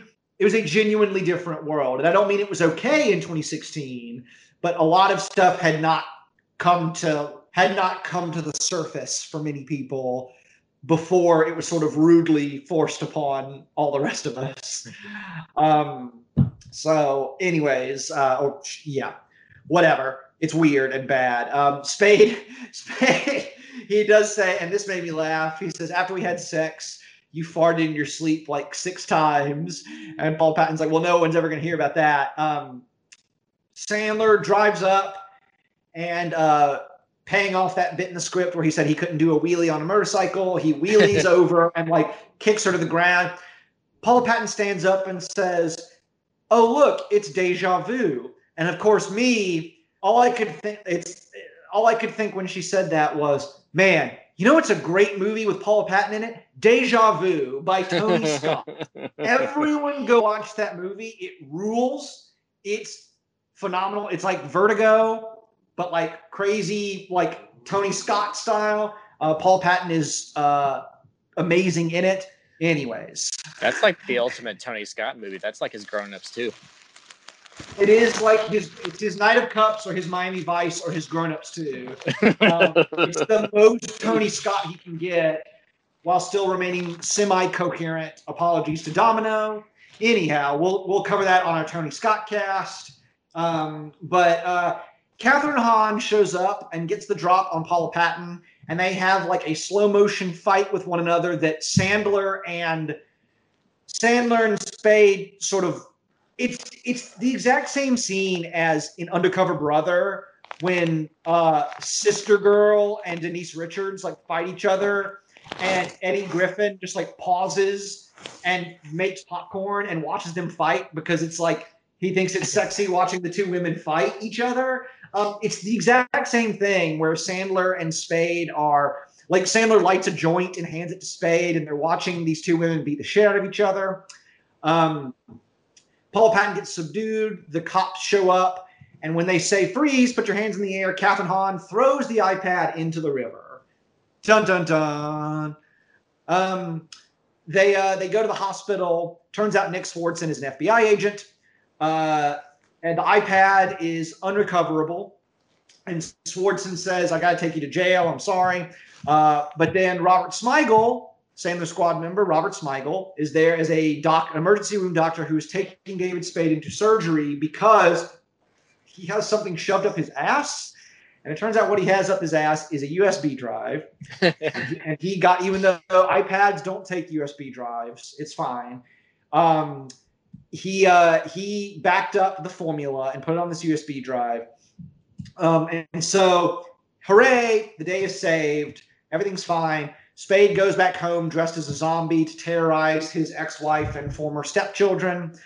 Um, and they give the cure for cancer to the government, so in in exchange for not going to prison. Um, and then at the pool, they're all at the big the, the big house at the pool. Uh, Sandler's mom shows up with uh, no bra or shirt on. Uh, and who is she with but Luis Guzman, uh, who's her, her new paramour. Um, and at the end of the movie, Spade and Sandler walk over to the cliffs and they, like Spade was talking about, like he always wanted to do something with his life, like something exciting and adventurous. And he mentioned cliff diving. And so they jump off the cliff. And that my friends, is the Doover. Whew. Woo! So a lot like weirdly, I feel like I feel like it took less. I feel like we sort of sped through that plot, but there's a lot more plot than there normally is in a Sandler. I, I, I, I don't, I don't think I'm over exaggerating when I say like like the last half hour of this movie just takes a long time. like the last half hour takes an hour for it to like end. It's it's just I don't know. The pacing is a lot. It doesn't need to be nearly two hours. There's just yeah. Um, I would so happily rewatch the Ridiculous Six right now, and I don't see myself uh, paying the do over any uh, any any any revi- revisits anytime soon. This is my two and a half times I've seen this, and I will never do over it again. Oh, yeah. Well, Austin, you said this is your least favorite Sandler. I think so. I mean, it. So, I am considering the Happy Madison universe, not Oh, the okay. Men, Women, and Children and Cobbler. I mean, I think are men- way lower. Yeah, I think Men, Women, and Children and the Cobbler are bottom of the list, but this is probably the my least favorite Happy Madison movie by far. Yeah, I think that might be the case for me as well. Like as far as everything that we've done, the entire like you know like the entire arc of his career, maybe my least favorite, I would probably still point to Eight Crazy Nights, just because I feel like that's just a a really dire swing and a miss on every level. Um, I mean, yeah, like Men, Women, and Children is tough, but I feel like like there like there's almost sort of like an like an anthropological value to that movie of just being like like for a moment in time this like this like this was seen as like an awards contender that was like capturing the moment now which i which i find kind of fascinating like like i don't want to watch it again but i would like you know uh i'm always happy to like talk about that movie and, and like kind of pick it apart uh Eight Crazy Nights is a is a tough one, and and this one the the, the do over is just kind of blah for me. Again, like um, the first twenty minutes or so, like Sandler meeting Spade at a, at a high school reunion, and they're both kind of miserable for different reasons, and the movie goes from there. I think that's a really strong setup, and there are any number of directions this movie could have taken that would have been better than the one we got, which is just so all over the place and and and a mess and a gross mess at that. Yeah, I think that I so like. the- I guess if you I guess if you restrict it to the Happy Madison movies, this would definitely be bottom tier for me still. But I I genuinely when I saw it four years ago, and I texted my friend, our good buddy Brian Cobbs, I texted him because I watched it with him four years ago when it first premiered, and like I remember both of us were like, "That was awful," and I texted him today, and I was like, "I don't know what it was, but it didn't offend me the same way that it did." To me, this is like, I mean, again, this would place it in the bottom percentile of of Happy Madison, but I I had thought of it like an egregiously bad movie, like The Cobbler, or like Men, Women, and Children, like something that is genuinely upsettingly, like offensively bad. And now, even though they're completely different kinds of movies, I was looking over Sandler's filmography, and I'm like, I would put this like sort of down there with bedtime stories, where it's a movie where I'm just like, it's sort of a non-entity for the most Mhm. part in Sandler's career. Like, it didn't. It this time, it, with the exception of the homophobic stuff, it didn't offend me. But it's also not something other than being like occasionally being like, wow, like there was a movie where Sandler like cured cancer. Like, there's nothing particularly noteworthy, good or bad, about this film to me. So like. Mm. I'm not at all like it's not revisionist history. I'm not here to praise it or argue really for its merits. It's just that this particular time it went down a lot more smoothly than I had recall or that it, that it did than it did last time. So you know whatever you whatever you want to do with that. Um, yeah, I don't know. It's it's fine. David Spade is good. Paula Patton is beautiful and Mm. incredibly talented. Um, always love seeing Kathryn Hahn. Kathryn Hahn should always be in all the movies. Is is a a, a firm and golden rule. And yeah, uh, the the do over. Yeah. And I guess aristocrats. I guess Steve Brill is like he's basically his like most repeated director of the Netflix series, right? Between ridiculous, uh, not ridiculous six, sorry, uh, between um, Sandy Wexler, this, um, and Hubie. and Hubie, and, the, and he also did uh, Hundred Percent Fresh. That's oh, did right. he? Yeah, Oh, that's right. I didn't realize. so Yeah. he's And he He's did. got- he- a repeat career. yeah, and he did a Spade a Spade movie for Net, a David Spade movie for Netflix called uh, Father of the Year, which I haven't seen. Hmm. Um, yeah. So yes. So like, and you know, in our next movie, so yeah, our next movie is another Steven Brill, and that's Sandy Wexler, um, a movie that I like quite a bit, um, and very excited to revisit. Um, although it's even longer than this one. Um, at least it's good, but it's longer. It breaks two Uh, hours.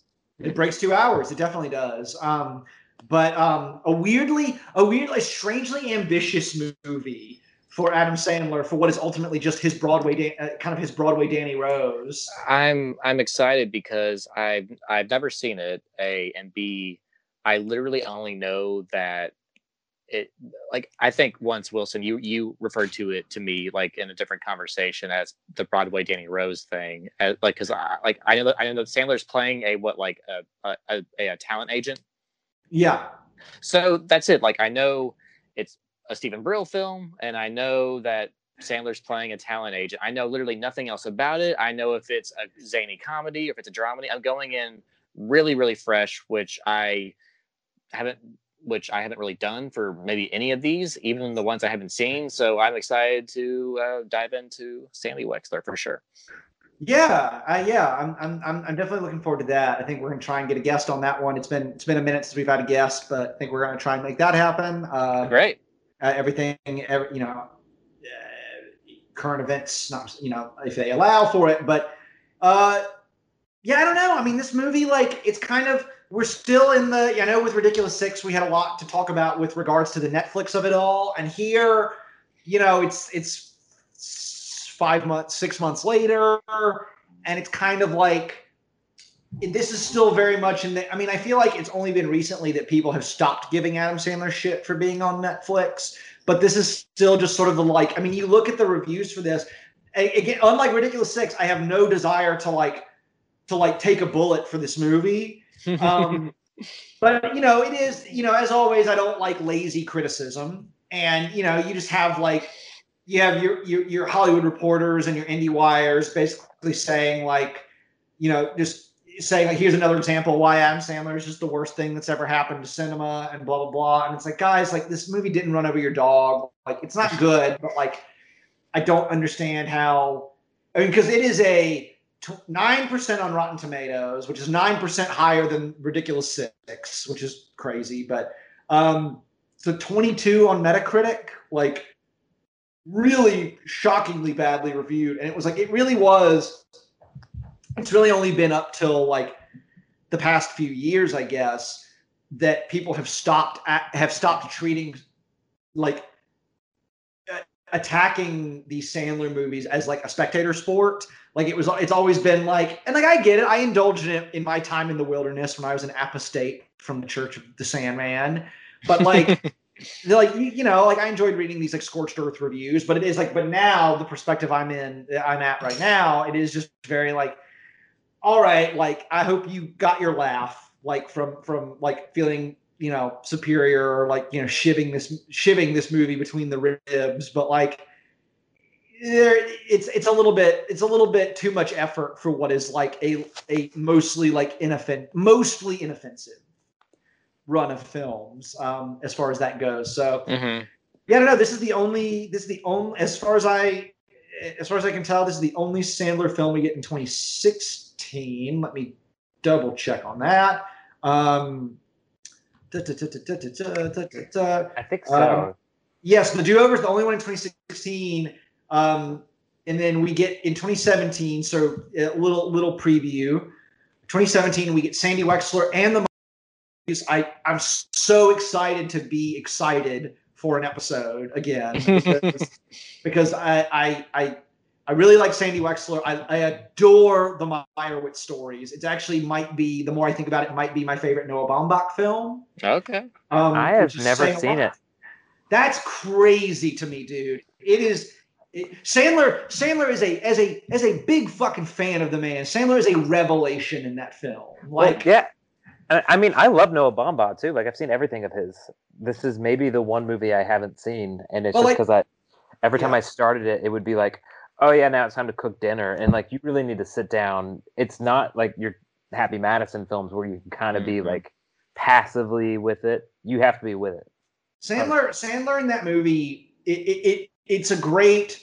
I, I need to save this for the actual episode itself, but Sandler in that movie is like Noah Baumbach does the same, the exact same thing that Paul Thomas Anderson did, or even Judd Apatow did, where it's like you take this guy who has this screen persona and you use that to your advantage. Like you you slot him in to your own milieu in a way that makes sense and like brings out the best in in both the filmmaking and the actor. And Sandler, he gets a good couple of classic Sandler screams in the Meyerowitz stories. Um, and he he plays a song on he plays like one or two songs on the piano.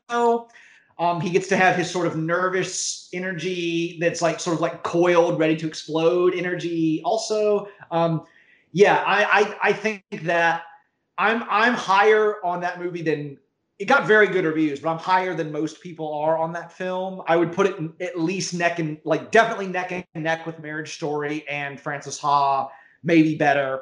But yeah, very excited to to cover that one. Those are 2017, and then 2018 you get week of Hotel Transylvania 3 uh, and 100% Fresh. Then Murder Mystery in 2019 with Uncut Gems, and that brings us up to Hubie Halloween this year. So we're we're we're we're we're closing in here. We're slowly. So that let me so Sandy Wexler, Meyerowitz stories, the week of Hotel Transylvania 3, 100 percent fresh, and Murder Mystery. We've got six episodes left, boys. It's wild to think that we're about to do a full circle. I didn't think we would ever get here. Yeah, and we'll. I mean, we'll we will have gone. I mean, I think based on our schedule, it will be like like it'll be like will have been like a two year a two year project. Huh. Um, Mhm. yeah, because we started in 2019 in March, and we'll make it at least till, we'll make it at least till then. We'll make it at least Wow. till March doing these, if not longer. So sorry to use the end of the do, the fucking do over episode to do our like our, our, our, our, our, our inventory. But uh, yeah, we're really, really excited uh, to uh, finish out this series strong. Um, do over is an unfortunate miss towards the back half in the here in the back half of Sandler's career, such as you know back half, you know as far as we know, but everything after this, for the most part, like we've actually the worst is behind us. We can say that we can say that for certain we have not like we we- we have gone through the do-over was the last one that i would even say i haven't seen hotel transylvania 3 yet but the do-over is the last one that i would say is any kind of like a chore or like oh okay like we gotta cover this one. Um so that's that's exciting. Crazy but exciting. Um I, so yeah do, do we have anything else to say about the do-over before we sign off? Are we gonna do the um? We have the uh, product placement and the oh god yes of course dirk two categories. Um, yes, haha. There's no slumming love interest this time. Kathryn Hahn is wonderful, and in another context, it could be slumming love interest. But the way it's again, it's all kind of fuzzy. But the way that she, uh, the the way that it's all played, this isn't really slumming. You can see they're both insane people, so you can see why they be together. Um, so for Sandler Squad, we have got da, da, da, da, da, Jared Sandler, we got Sean Astin, we got David Spade. We've got.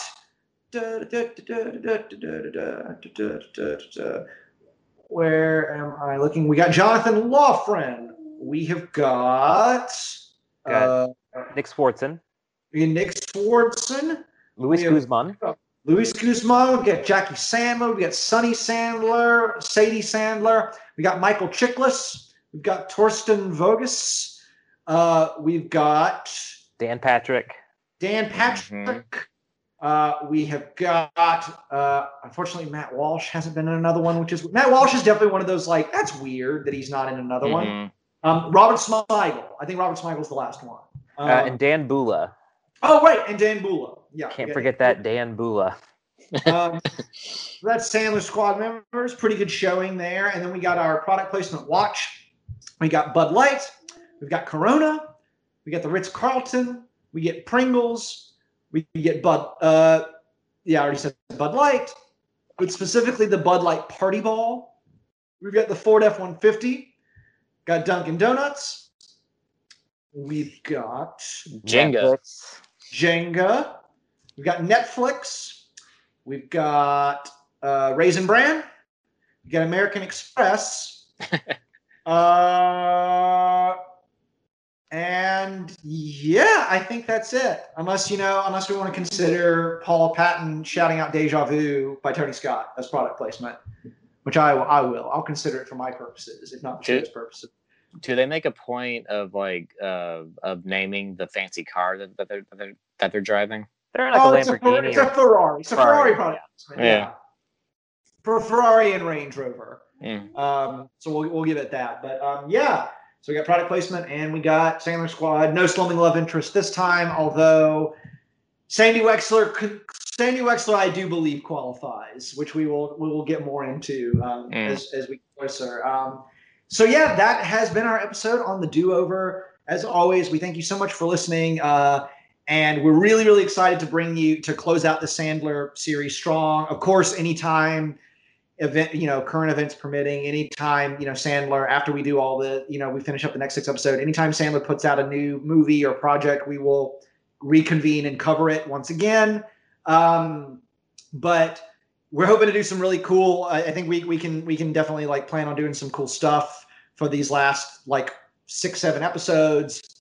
Um, you know, and we could even stretch this out further with like we could do like a Rob Schneider episode or a David Spade episode where we cover their careers as like we could do the same the, the, the Happy Madison, you know, extended universe adjacent. Um, I would be I would be down with that. Um, so yeah, lots of cool stuff coming. Thank you as always for listening to us. Um, and I think that about does it this time. So uh, that said, I am Wilson Smith. This is Chris Giles. and Austin Culp. Thanks so much. And we will see you next time for Sandy Wexler. Take care, y'all. Stay safe.